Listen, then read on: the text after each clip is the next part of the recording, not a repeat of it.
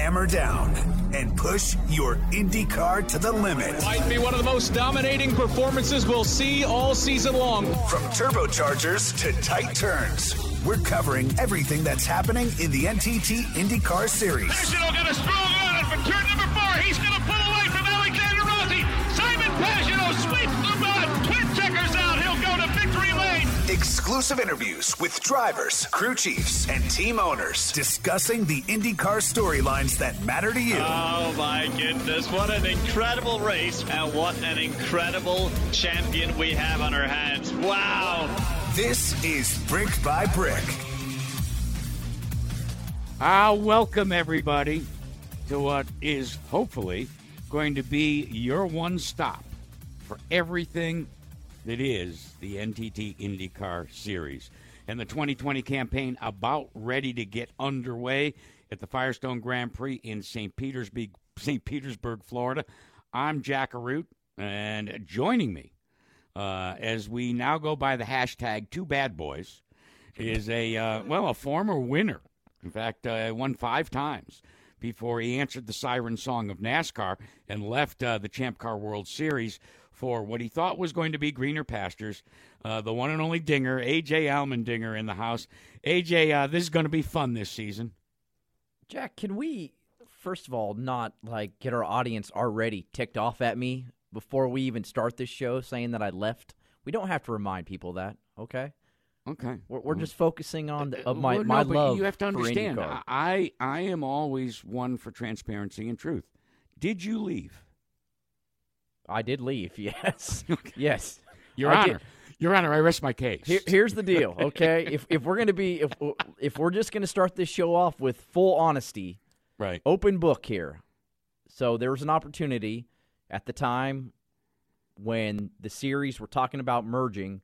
Jerry Forsythe, we knew, did not want to go was to not the going, and he was pretty outspoken he, about it. he was Yes. outspoken about it. So that was part of it. Was I was like, okay, you know, we're my team that I love because we were winning so many races, and at the time, to be perfectly honest with you, with IRL being so much predominantly ovals, I didn't want to race Indy cars on ovals all the time. I didn't know what the schedule was going to look like. I knew they were going to take some of the road courses, but I- didn't want to go a lot of oval racing in an Indy car because in the IRL at that point we had seen a lot of bad wrecks.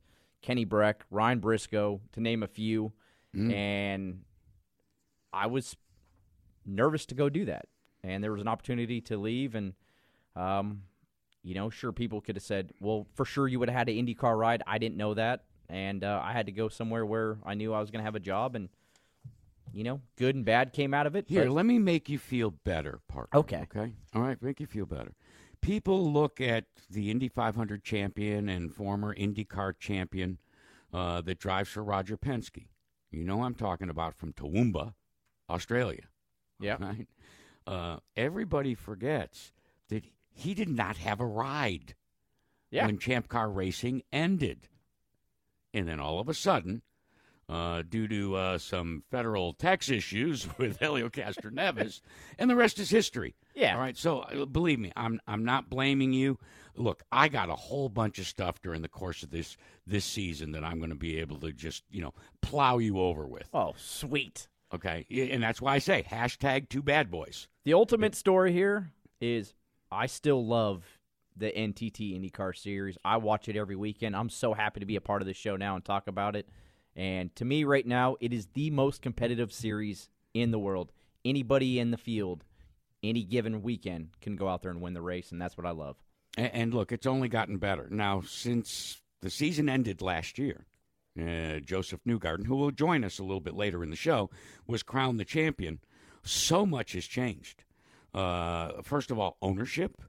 Uh, and you certainly have been part of the Penske organization. Roger Penske not only purchasing the NTT IndyCar series, but also the famed Indianapolis Motor Speedway. And we certainly have seen just in about 100 days some incredible investments, multi million dollar investments that uh, fans will be treated to uh, when we hit the Brickyard for the Grand Prix of Indianapolis, and then, of course, the running at the end of May of the Indianapolis 500.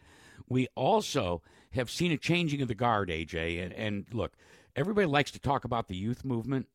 How about this? Uh, there are 13 full time drivers under the age of 30 this year. Uh, I, I, think, first of all, I think that is a hell of a signal that there is a health uh, in the NTT IndyCar series that probably hasn't existed for at least a decade or so. Uh, consider this point the starting field at St. Pete this weekend 28 cars. Yeah. You know, we're not, we're not, we're not just, you know, and of those 28, how many do you think, as you looked at the entry list, how many do you think actually you could make a legitimate argument that they have a shot at winning this race. And I'm not talking about uh, being, you know, uh, an apologist for IndyCar. Well, you know, they have a shot. Legitimate shot. I mean, if you're looking at the field, out of those 28 cars, legitimate, legitimately, I'd say at least 16 to 18 cars yeah. can go out there and win. And I mean, you take Felipe Nasr from Carlin. The guy flew on a plane took his rental car and basically got out of his rental car, suited up, jumped in the car at Sebring at lunch, went out there, set the quickest time of the day. So, I mean, you don't even put him on that list, but that's saying that this field is so competitive that a guy like Felipe Nasr, they get the car right with Carlin at St. Pete this weekend, he can go out there and win the race. So, I love watching it. This is why the, it's the most competitive series in the world. And we're going to probably see one of the best seasons we've ever had. And as you talked about it, it's Roger Penske's world. We're just living in it now. Yeah, that's a great way to put it. Yeah, and and it, and it's only just begun. Uh, but we're talking about this youth movement coming up a little bit later in the show. We're going to visit with a with a, with an outstanding driver that you raced against that certainly had had the pedigree and uh, found himself on the outside looking in due to this youth movement and then things kind of came together, and he got he got united for four races. Sebastian Bourdais will be joining us, uh, but uh, during the off season as well, uh, the culmination, AJ, of a lot of testing. Uh, and what I'm talking about is we will see this weekend the aero screen. Now, let me, it's hard on radio to describe what it looks like, but let me put it to you this way. If you're a fan of Formula One, it's not a modified roll cage like F1 is using. Uh, it, it is some space age technology developed by PPG. Uh, it, it is certainly, I think, addressing an exposure issue for drivers, and it has already had a positive long term effect uh, with the admission by seven time, your buddy, Jimmie Johnson, that, hey, I'm looking at these aero screens, and you know what? Jimmie Johnson later this later in uh, this month, leading up to Indy, is going to be testing for Team McLaren uh, as he wants to run some uh, some some road courses next year in the IndyCar season. So even before the first car hits the ground in a competitive race, it's already had a benefit. Yeah, I mean it's it's all about safety, and that's what IndyCar is going with here maybe fans initially won't like the look of it. I think it looks okay. You know, to I me, do. it looks like you're looking out of the cockpit of an airplane, obviously without the top, but that's kind of how it looks when you're sitting in there. You know, speaking with drivers, some say maybe it affects the the balance, the aero balance of the car a little bit, creates a little bit more understeer since the weight's a little bit higher on the car. Uh, some say it doesn't affect it at all. Some drivers say it doesn't change the temperature in the car. Heck, some say it's going to be a lot hotter, so driver fitness may be critical, uh, even more critical than usual because all these drivers are so fit. So I'm really looking forward to seeing all the cars get out there and seeing kind of how they handle against each other. But in the name of safety, that's what it's about, and we want to make this as safe as possible. And this is a great step in that direction. Yeah, Jay Frye's going to visit with us, the president of IndyCar, and we're going to talk about the development of that aero screen. And a little bit later in the show, uh, one of the segments called Jacked Up. I'm going to drag out my soapbox and not only talk about safety, but talk about is it important that people take credit for one thing or the other? But you'll just have to stay tuned. All right, man. You, you, you take a look at this 2020 season. You said how excited you are. Uh, give me some folks that you think are flying under the radar right now, AJ.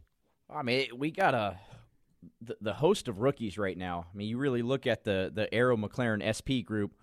Oliver Askew, Pato O'Ward. Uh, you know, those are the two that really jump out. Pato, we saw in a in a, a race kind of couple races between what 18 and then one last year. You know, you can really show his speed. Oliver Askew, I've raced against that kid in karting, Yeah. and unfortunately, he pretty much whooped my butt. He's he's got so much talent. We've seen him up through the the ladder system into IndyCar. He's got so much speed. So it's really about how fast those cars are to unload. Those are the two guys that really stand out. A guy like Conor Daly that now has announced his full time Full time ride. Thanks split to Carlin splitting between two teams. Yeah. yeah. So uh, Conor Daly's got a lot to prove, and you know the the best way to go out there and do it is unload at St. Pete quick and and have a great weekend and really get the season kicked off in the right way.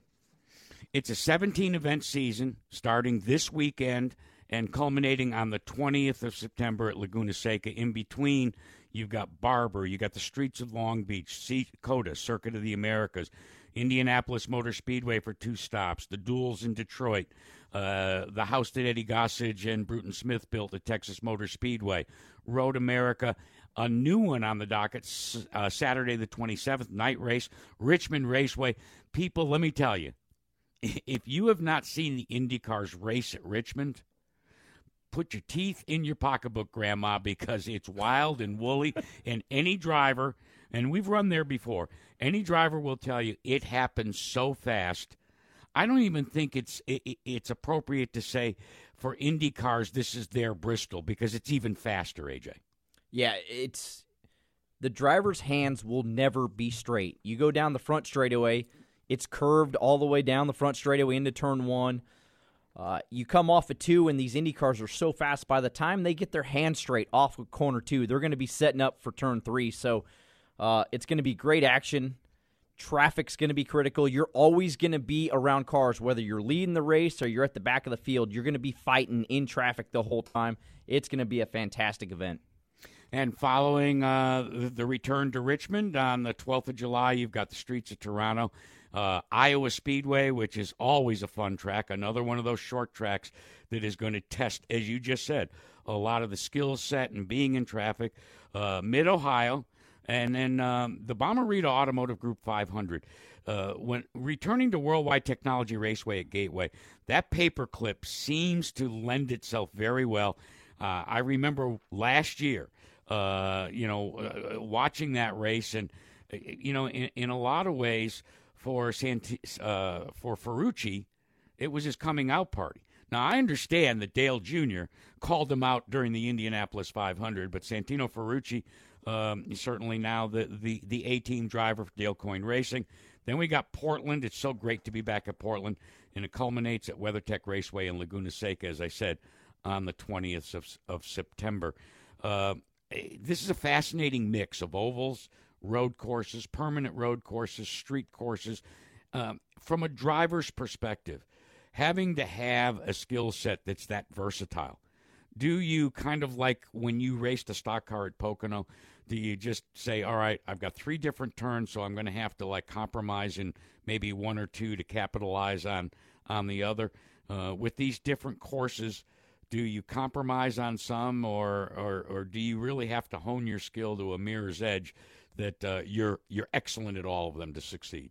Now, this is the ultimate championship. As a driver, you love having to go to different types of racetracks because that's what you're wanting to do. You want to put your skill out there that, you know what, I'm not just a short oval driver or I'm not just a street course driver. I am great at all of them. And to win the championship, that's what you have to do. We see it with Josef Newgarden.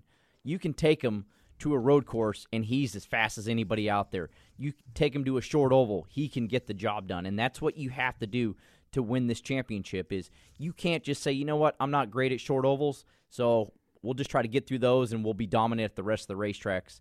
Uh, you know, take a guy like Alexander Rossi. We see he can win at so many different racetracks, but last year in talking with him, he talked about his short oval program wasn't where it needed to be, and that's what cost him the championship. So, uh, this is what you love as a driver is to go out there and show how much talent you have on each different type of racetrack. He's AJ Allmendinger. I'm Jack Arute. I have a big, very pressing question I know IndyCar fans across the country want answered by my partner. Um, your partner the legendary Mr. Tickles. um, is, is is Mr. Tickles going to make periodic appearances here on Brick by Brick? I mean, he might. It's you never know. I mean, Tickles, he goes out there and, and it's it's his world that that I have to deal with. I, I'm kind of on his time schedule, so if if he's feeling like he wants to come make an appearance, you know, Jack, he's he's popular, so he's yeah, got to divide his time does up. he have on, on Twitter? He's got near five, six thousand. So Well, that, yeah, I mean, that, that's three thousand more than you got. yeah, I know. So uh, at at most racetracks now, I'm not known as as AJ. I'm known as Mr. Tickles' dad. So he might Well, be then- in here. He might not. Then henceforth, Brick by Brick, co-hosted by Mr. Tickles' dad and yours truly, Jack right. Arute. Joining us now, and he will uh, be visiting with us far longer, a little bit further into this series, is Jay Frye, the president of uh, the NTT IndyCar Series. Uh, Jay, Jack Arute, and AJ Allmendinger with you. It is so good to be on board and be part of this expansion. We're, we're pleased that you do a drive by here for a second because we do want to get a little bit of information as to uh, what went into the development of this aero screen because this wasn't just an overnight effort. Uh, you guys, I, last I checked, I think this has been a two year process, has it not? Yeah. Well, first off, thanks for having me. Um, you know, we're qu- quite excited about the, the expanded relationship, so this is great.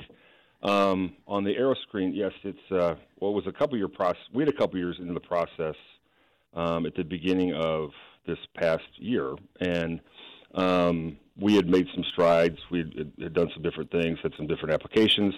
I got to the point where we felt we needed a little help. So fortunately, based off of a relationship, a previous relationship with Red Bull, we called them and said that the, the, the application that they had come up with for, for the F1 car we really liked, and we wanted to see what the the possibility would be for them to help us put something like that or design something like that for our car.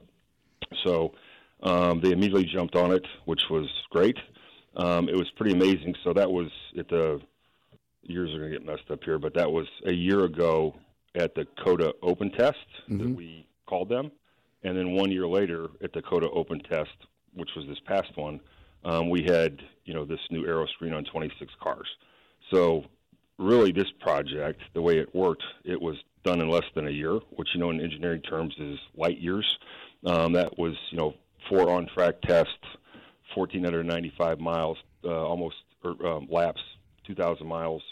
So it was quite a paddock-wide effort by lots of different people. So we're really proud of where it's ended up. you got a new boss uh, and someone that uh, you know has literally or virtually owned the Indianapolis 500 with you know multiple uh, Indy 500 trophies more than anybody else. Uh, but now he owns the Indianapolis Motor Speedway and the NTT IndyCar Series.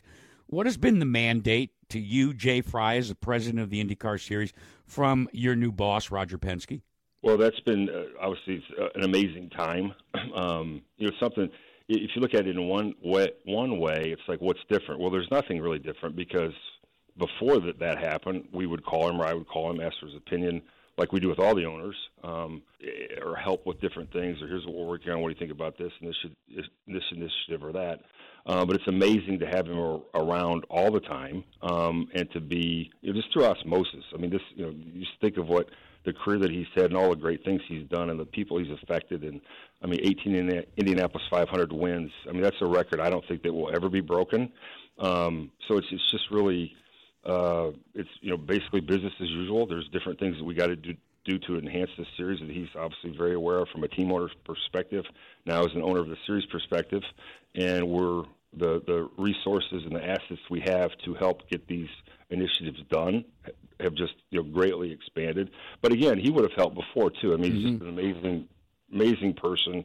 Um, he's just phenomenal to be around. Um, we couldn't be more proud and excited about the future and um, I just think it'll accelerate a lot of the things that we were, you know, we were already working on, and you know there'll be lots of new things that come out too through his uh, direction. That'll be even more exciting. You know, Jay, I'm never politically correct. You know, I jump off into the deep end of the pool, look for the smoking gun. So, when is NASCAR and IndyCar going to have a, a dual weekend at one facility? Well, I've always been a big proponent of that. I think that's a great idea. So, and there's plenty of places we go where, where you don't have to differentiate who does what or what. you know, where we run on Saturday night and they could run on Sunday. You know, so if it was an oval somewhere, you know, that, we could do that or, or wherever. So um, I think it's something we're both interested in talking about, and I think it's something that you know hopefully we'll see in the near future. Near future, 2021. Uh, um, I knew that was coming. I, I don't. That, that I warned be, you. Right. That would be aggressive, obviously, um, but I think it's something that we both see how it could be a. You know, it's not something you do all the time, but if you did it, you know, obviously one time you got to start with one first. But if you did it a couple times a year, kind of an American motorsports extravaganza, um, I think it would be great for all of us. And um, you know, so we'll see what happens. All right. Well, hey, listen, uh, we are just uh, genuinely excited to be part of the circus and uh, looking forward to this season. And thanks so much for kicking things off the right way. Sorry if I pressed a little too hard, Jay. Oh, that's great. No, and we're gen- genuinely excited to have you. So we appreciate all you do. That's Jay Frye, president of the uh, NTT IndyCar Series.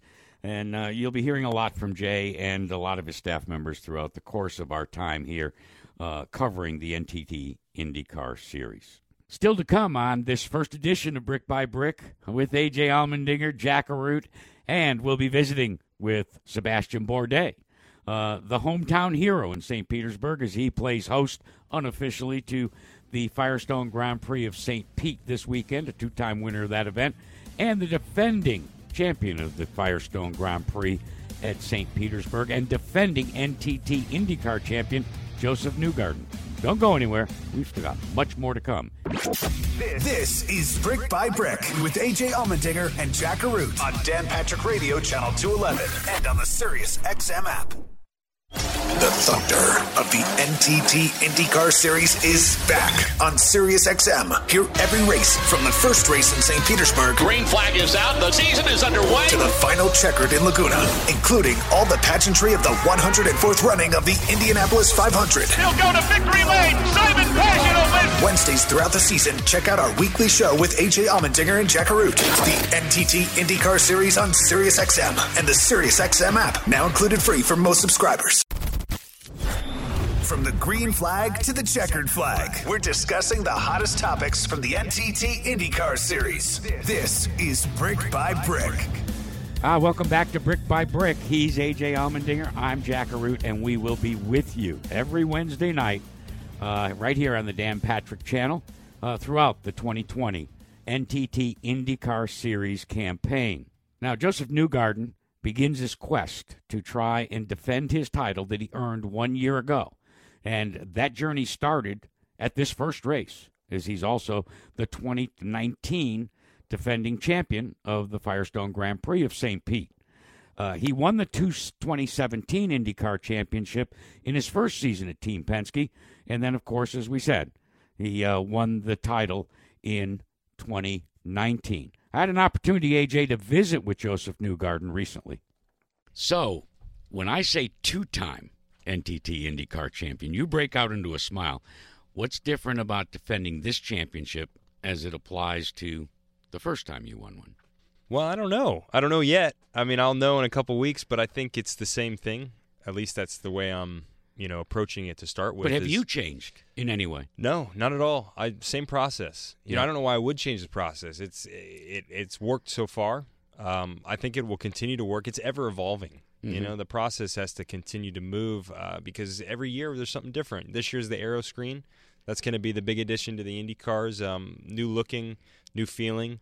But it's more than just that. Every year there's tire differences. There's small setup things that we learn. Um, tracks change. Track surfaces change there's new blood coming into the sport so you get these uh, you get this like kind of influx of new ideas new perspectives on how to drive the car so you've got to be on your toes every year to stay on top i think that's the hardest thing is how do you sustain success it's you know it's one thing to find success but to sustain it is, is a totally different thing and i think much harder so we're, we're continuing to, to do the same process but but always trying to learn and see what we can add to it Leave it to me to jump right into the deep end of the pool. You've got championships, you've got victories. With your teammates, there's one thing lacking. oh dear oh, Do I dear. need to say it? yeah no I, I know believe me i know the indy 500 Does it haunt you? No, no, I'm very at peace with the Indy Okay. 500. Um, you know, I Well, it's not like you're not going to have opportunities. well, certainly, you know, I, I know I'm I'm slotted to have an opportunity again this year, and and uh, so I'll try and take I try and make the most of every opportunity there, and I, I hope it works out. But I've kind of come to peace with the fact that that place may never work out.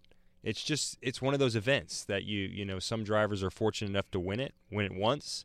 Uh, some guys are are fortunate enough to win it four times. You know, there's there's a few in that club, but there's a lot of guys that have never won it that probably should have. You know, Michael Andretti is probably I think one of the best examples of that. But I've just come to terms with the fact that it may never work out. Um, I hope it does. You know, you could go there and you could finish second five years in a row and feel terrible about it, but um, it's just one of those very tricky races. You get three weeks to prepare. You got all the time in the world, and you got one moment to make it happen on the day. And um, I think the the only thing you can do is try and put yourself in position at the end of the race. Give yourself an opportunity to win it. And and if you you're there enough years, just like you said, hopefully one of those years it just pans out. You know, we used to say that Roger Penske, well, owned the Indianapolis 500. Now he literally does. Team Penske and your organization that you work for, tell me something that unless you were inside the Penske organization, you wouldn't recognize and that you appreciate. It's the detail. It's um, I, that's an easy one to say. You know, everyone understands sort of Penske perfect. I think Right. that's probably one of the most common terms people use when they think about Penske and and the brand they have, the legacy they have. But it's really the to me, it's the it's the people and the way that they. Uh, it, it's the way they utilize people um, and the way they, they bring people together more than I realize. You know, from the outside looking in, when I wasn't a Penske guy, I was like, man, I don't know what it's like in that environment. I thought it Uh-huh. might be quite tough and uh, kind of difficult to thrive.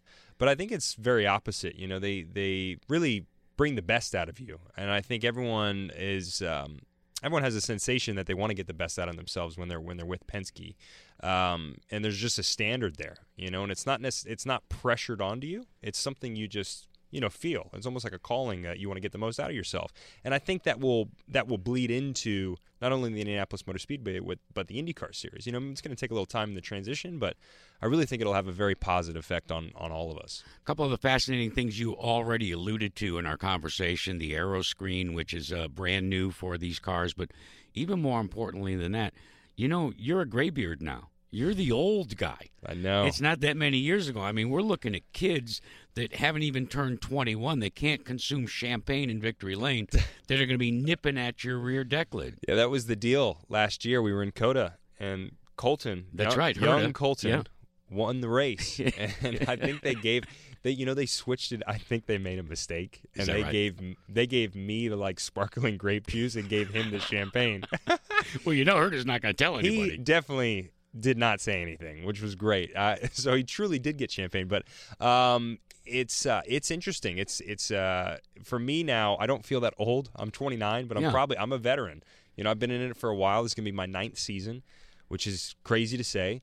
But um, I think uh, you get better in this sport with, with time. It's it's the reason why guys like Helio Castroneves did so well for so long and just got better. Same thing with Scott Dixon. I think he's the perfect example of just uh, the experience counts in this sport, and it's it's so diverse in IndyCar. I think that's probably the biggest thing is compared to other motorsports platforms, IndyCar is by far the most diverse on what you have to be good at technically uh, whether that's with setup or driving the car. There are very many different types of tracks, and you have to master all of them. So the more experience that you have, and you can couple that with good talent, I think the better off you do. So I think that works in my favor compared to the youth. But man, the youth are good. They just have that enthusiasm, and they don't care. You know, they're ready to prove themselves.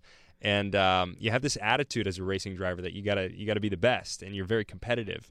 And I think that's why we do so well on the racetrack. You have to have that attitude, and and they have the most of it. So it's it's interesting seeing the young guys coming up now for me. You're listening to Josef Newgarden as he tries to defend the fact that now he's a veteran with these 19 something uh, drivers. But I cannot recall a period of time, Josef, in recent memory where the IndyCar series at least exhibited exhibits the health that it seems to be exhibiting now.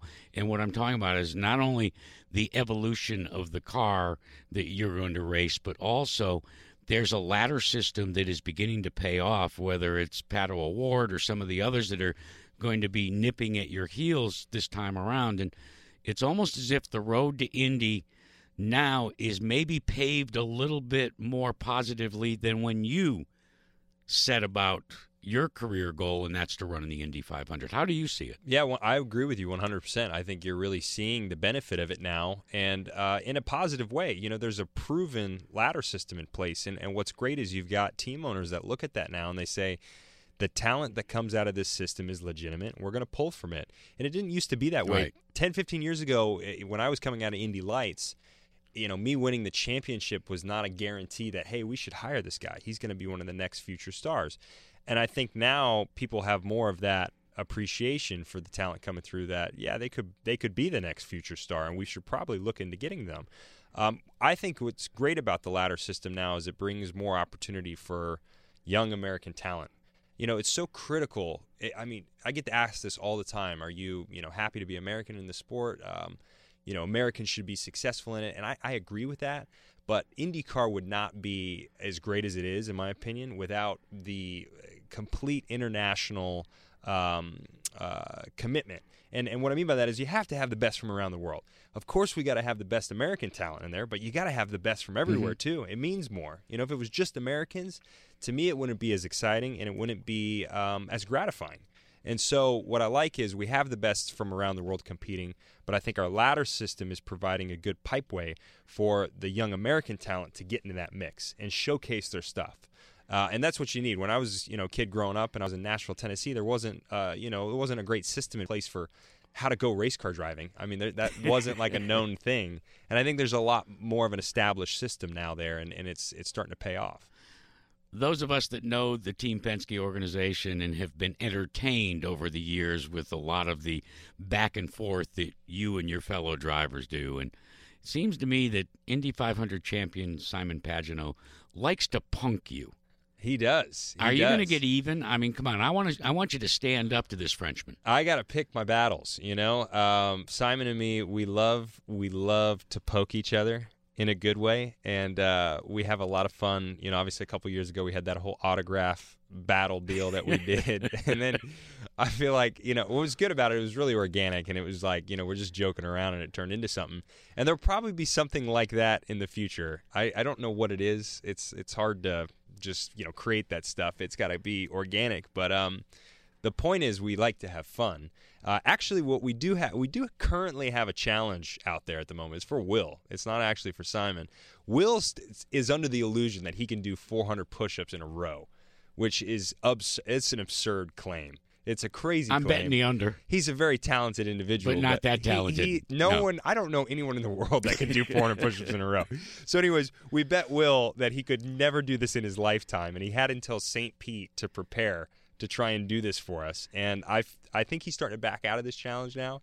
But that's currently where we're at. You know, as far as the games, it's it's in Will's court right now to try and prove this. You know, he just. There's no way. It's I mean, impossible. I don't care if even you competed in the American Ninja Warrior. Uh, it, it- it's not going to happen there. It's not going to happen in Team Penske's garage. Listen, before we let you go, uh, give me a quick trip around St. Pete.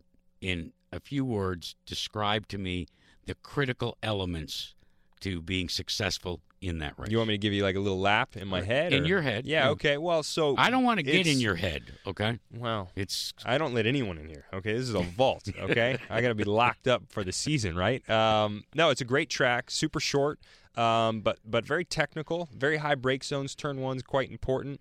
You got to get very deep into the brakes. You're transitioning off of an airport runway Right. onto city streets through turn one, uh, then down to turn three, which is probably the best passing zone on the track. So everyone's going to be watching that for the start of the race, and then there's a, a very tight section through four, five, six, seven, eight, nine. That leads you onto the back straight. Uh, the back straight's trickier than it looks. Will Power had a big wreck through the kink there in the I back remember, straight. yeah. and he, he, Yeah. he missed the whole race. So um, you got to be heads up. And that leads into probably your final braking zone uh, that you can potentially pass in, which is turn 10. And then that kind of leads around to one fast chicane to uh, the final hairpin on the corner or on the track. And the final hairpin, I think, is the most critical place around St. Petersburg. We call it 13 and 14. You have to be able to get a car that can rotate really fast around there, but that puts down the power. And it's just getting harder nowadays at St. Pete to get off that final corner. We're making more and more power every year, especially with Chevrolet. And we got a new handling race car. So getting off of that final corner onto the front straightaway is going to be a real big key for everybody. Listen. It's always a treat to visit with you. Good luck. We'll see you in St. Pete. Thanks so much. Hard to believe that Josef uh, is now one of the aging veterans, as it's not that many years ago that he was one of the young guns. There's a whole new group of young guns now. We've talked about it, and we'll continue to talk about it throughout the season. Up next, he won in 2017 and 2018. A limited schedule for Sebastian Bourdais, but he knows his way to victory lane at St. Pete. We'll visit with Seabass right after this. This is Brick by Brick with AJ Allmendinger and Jack Arute on Dan Patrick Radio Channel 211 and on the Sirius XM app. The thunder of the NTT IndyCar Series is back on Sirius XM. Hear every race from the first race in St. Petersburg Green flag is out. The season is underway. to the final checkered in Laguna, including all the pageantry of the 104th running of the Indianapolis 500. He'll go to victory lane. Simon Pagenaud wins. Wednesdays throughout the season, check out our weekly show with AJ Allmendinger and Jack Arute. The NTT IndyCar Series on Sirius XM and the Sirius XM app, now included free for most subscribers. Welcome back to the only weekly NTT IndyCar Series talk show on Sirius XM. This is Brick by Brick. With AJ Allmendinger, I'm Jack Arute, and joining us now is uh, the 2017 and 2018 winner of the Grand Prix of St. Pete, Sebastian Bourdais, better known to you and me and most of the IndyCar community as Seabass. How are you today, my friend? Doing great. All right, let's jump right into the deep end of the pool. Uh, we were talking earlier in the show about the fact that there seems to be this this huge youth movement underway in the NTT IndyCar season, and you got caught in the vortex of that. But you've uh, snared a ride for four events with the legendary AJ Foyt. What's that been like for you? Well, it's been great so far. Um, you know, obviously had uh, some uh, not so great years uh, last couple of seasons, and uh, there's been a big uh, engineering reshuffling, and uh, and I think it's definitely paying off. The car uh, seemed to be pretty quick right out the box at COTA, and then although we didn't test very long, and and then we were fast again at Sebring. So um, hope it bodes well for that season opener at the Firestone Grand Prix of St. Pete. Sebastian, with you only doing four races this year in IndyCar, you got full time IMSA, going to be running at Le Mans. Do you look at these four races? Not, I don't want to say retirement from IndyCar, but kind of as you start to transition to the next part of your career, or are you looking at these four races as a sign of if I go out there and do well, trying to be back in full time IndyCar next year? Uh, yeah, no, definitely the intent is to is to be back full time next year. Um, there's there's no uh, no hiding that at all. Uh, I think uh, Larry is uh, pretty eager to see what we can do, and if we can show well and and uh, show some potential, then uh, I think there's definitely the intention of uh, making this a, a full deal next year. But uh, as you know, you got to be a little fluid with with those things. Um, careers and opportunities come and go, and uh, and you just got to move along. But uh, yeah, that's the intent. You alluded to uh, the fact that AJ Foyt Enterprises has not necessarily been one of the one of the stronger teams in the IndyCar series for the last handful of years. So I, I wonder, what do you feel you have brought to the party uh, that coincides with the transition to where Larry Foyt is now, you know, calling the shots, bringing in a, an engineering group, uh, for the lack of a better term, upgrading the entire approach. So, what does Sebastian Bourdais add to the party? Do you think, uh, even though it's only a four race deal? I don't know. I guess we're going to find out. but uh, yeah, I mean, I obviously have my experience, and uh, they brought uh, the engineers from uh, from uh, formerly uh, Shank, and then uh, which obviously was partnered with Schmidt, so that's a full load of knowledge, and uh, and uh, Mike Pulaski from Andretti. So uh, you know, there's definitely been a lot of hybrid setups and trying to combine the knowledge and understand where everybody was at and why and how and and uh, and understand. And uh, so far, it seems to have worked pretty good. And uh, you know, with with the former organization, uh, so it's basically both Mike, Oliver, and Pulaski, and and Daniele.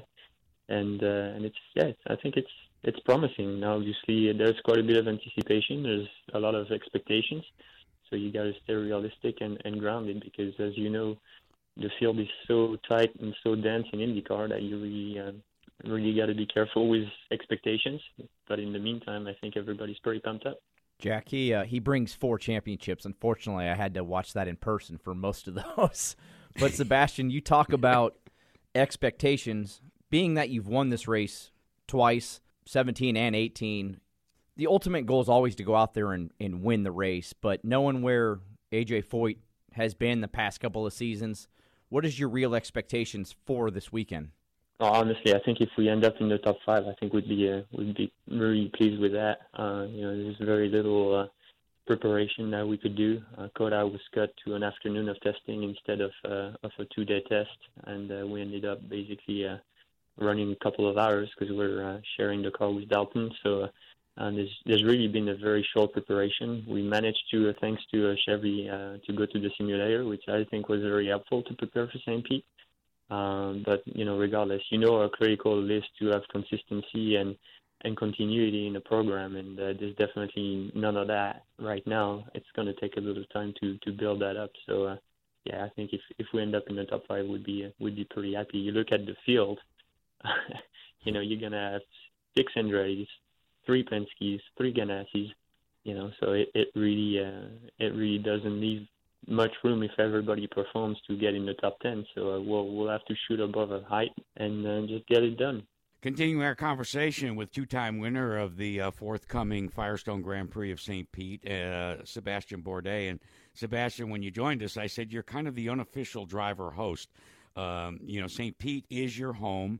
Uh, now, normally, you know, when when friends come to visit, they you know they want to like use your couch and they want you know to have access to your fridge, refrigerator. Uh, you know, how many knocks on your door do you get from your fellow competitors when they're in town for St. Pete?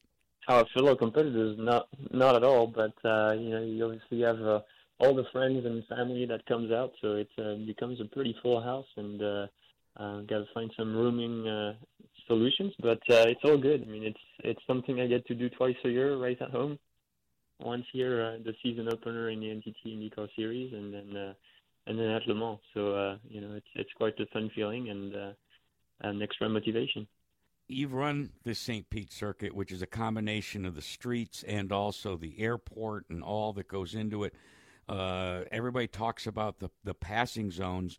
Wh- where do you think you have the best opportunity to uh, to use a colloquialism unique to America, make hay, to get the passes, to gain an advantage on someone else?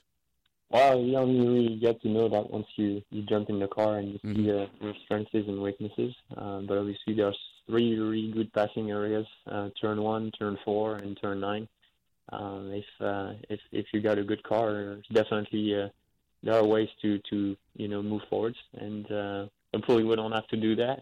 hopefully we qualify well and and be uh, in a position to contend right away. But uh, both times we won it, we won it from uh, from the back. So uh, it's it's it can be a very chaotic race with a lot of action. Um, so you know we'll we'll just have to uh, play the game and uh, and see what uh, what hand we're being uh, dealt. You've raced so many different types of vehicles at so many places You've raced at Indy, Monaco. You've won Le Mans. Are there races that you have still on your bucket list that you'd love to be able to go do, uh, or have you already kind of checked everything off your list? Yeah, I think the the, the last one that's really intriguing is probably uh, the old Nurburgring. Um, mm. But it's, it's a really specialized exercise, so I I don't know. I mean, it's gonna take a little bit of uh, of uh, convincing to do or some some kind of transition. I don't know, but uh, I, I got to do Bathurst. I wish uh, wish I'd been able to to keep going, and uh, there was an opportunity, but uh, Petit Le Mans and Bathurst trip over each other now, so that's not possible. But uh, yeah, I was I was really pumped. I got a phone call from from my buddies at uh, Triple Eight, and they were like two years ago, and I was like, oh hell yeah! And then they moved Bathurst, and it was like, oh no. but yeah, Nurburgring is is definitely uh, um, pretty high up there. All right, Sebastian. Uh, look, you have firsthand knowledge about my partner, and he alluded to it. Um, you know, he has this public persona, especially on NBC and here now on Brick by Brick. How big a pain in the ass was AJ? Well, he was he was a young little prick when when we met, you know. So now he's he's, he's gotten older like the rest of us. so he's an older fill in the blank, right? No, no. I mean, obviously, uh, AJ, um, you know, came in the series, uh, you know, with with a lot of talent and speed, and and displayed that when he got in the right car, and, uh, and then he he left us uh, to the NASCAR world. So uh, you know that uh, that was uh, that was uh, a shame for us, but um, yeah, I mean he's uh, he's a heck of a talent, and uh, every time he gets in the car, he still uh, still shows that. So uh, no, we we just kind of missed him on the on the IndyCar side of things. Well, listen, we wish you the very best. We sincerely appreciate you being part of our, uh, you know, our kickoff here of this series called Brick by Brick. Uh, hopefully, we'll be chatting with you an awful lot. And thank you so much for giving me a new terminology to apply to my partner. I, uh, I'm, I'm- Absolutely, I'm gonna- anytime. Yeah. Okay. Good luck, man. Go out there and get it this weekend. Yeah, thanks. We'll see you out there. There you go. That's Sebastian Bourdais. I'm speechless. I- I'm going to be kind because it's our first show together.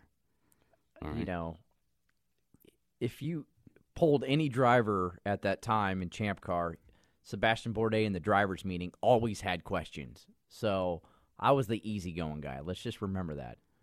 Well, because you were, as he said, a young. I've been called worse. Well, some late breaking news, AJ, uh, for the road to St. Pete. It, it seems that the uh, Andretti uh, uh, Harding Steinbrenner entry for uh, uh, the number 88 was involved in a in, in a, a tractor trailer fire. And the latest from the Andretti folks, and I'm going to read it says, uh, Thank heavens, no one has been injured. We want to express our gratitude to our transport drivers, as well as the local fire department and first responders for their quick response. At this time, Colton Herta's number 88 car, the damage appears to be minor and cosmetic, caused by heat, smoke, and water. We have no current reason to believe that any competition or mechanical aspects of the 88 car have been damaged or compromised. And what they've done, AJ, is they've dispatched their Indy Lights team that was already in Florida doing some testing over to St. Pete. The only thing that they have to do is rush down from Indianapolis pit equipment because that seems to be the uh, the major um uh, victim of this fire. All their pit equipment. As a driver, you can't do anything about that. No, you just first and foremost, you just hope everybody's okay, which it sounds like they are, and and you're happy about that, and just a, a little bit more stress than a team would like right now. But for Colton Herta, there's nothing he can do. He can just be focused. The car's going to be there. It's going to be ready to go, and uh, just a, a little bit extra work that the whole organization's going to have to kind of fight through to start the the season. Not that you'd ever want something like that to happen, but everybody's okay, and you just move forward. Stress, Colton Herta. You've been around him. He's the Uh, most stressless guy I've ever been around in my life. Zero Hey, stress. before we He's- run out of time, he's just going to sing a song. There you go. Before we run out of time, I get jacked up now and again. I'm warning all of you, those like you, AJ, you already know. Uh, my jacked up today is we talk about this aero screen, had a great visit with Jay Frye and went through the process. Um, there seems to have come along the way uh, this preoccupation by sanctioning bodies to take credit for things, specifically when it comes to safety. Forgive me, but I really don't care. I don't think that there needs to be credit. I have said this on every every uh, uh, show that I've ever done. Safety is paramount, and adopting it as an industry, not being parochial and laying claim. Well, we invented the safer barrier, and he invented the Hans device.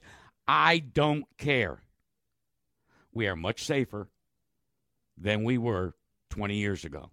The introduction of the aero screen, Mr. Allmendinger, just as another installment in it. Can we please check at the door this preoccupation with a sanctioning body or an individual company wanting to take credit for something that has kept guys and gals like you safer as they pursue a sport we love?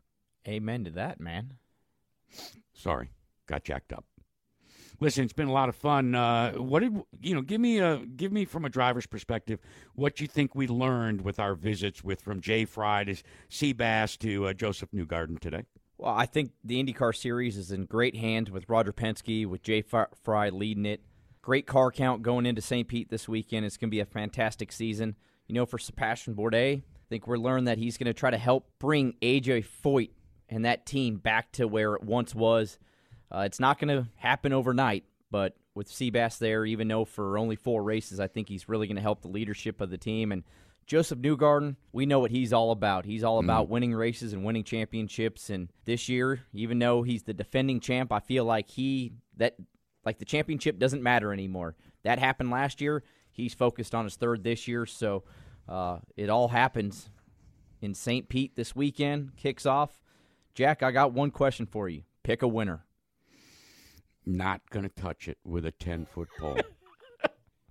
uh, seriously, and again, I'm not I'm I'm not blowing smoke up your skirt. This this is hard to handicap this field. There is no question.